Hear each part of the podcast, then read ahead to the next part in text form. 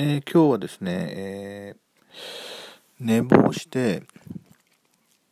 昼過ぎに、あのー、新潟ふるさと村に、えーと、妻と2人で行きましてチューリップがちょうど、あの咲き乱れて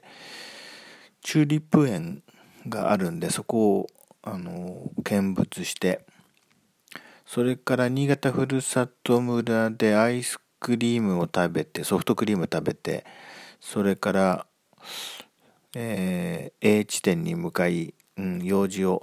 足しまして次に B 地点に向かって用事を足しましてそれから帰っあそれからねその後ねあの回転寿司を食べに行ってで美味しかったんですけどもそれで帰ってきたということでえー、お風呂に入りましてさっぱりしてと。それで今に至るわけですが非常にあの今日は天気が良くてそれから気温も今ちょうど良くてですね本当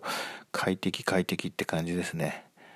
えー、本当にこんな天気がずっと続けばいいのにと思ってます、えー、ということで、えー、ようやくですねこのポッドキャストのタイトルも決まりましてえー、運用を始めたところです。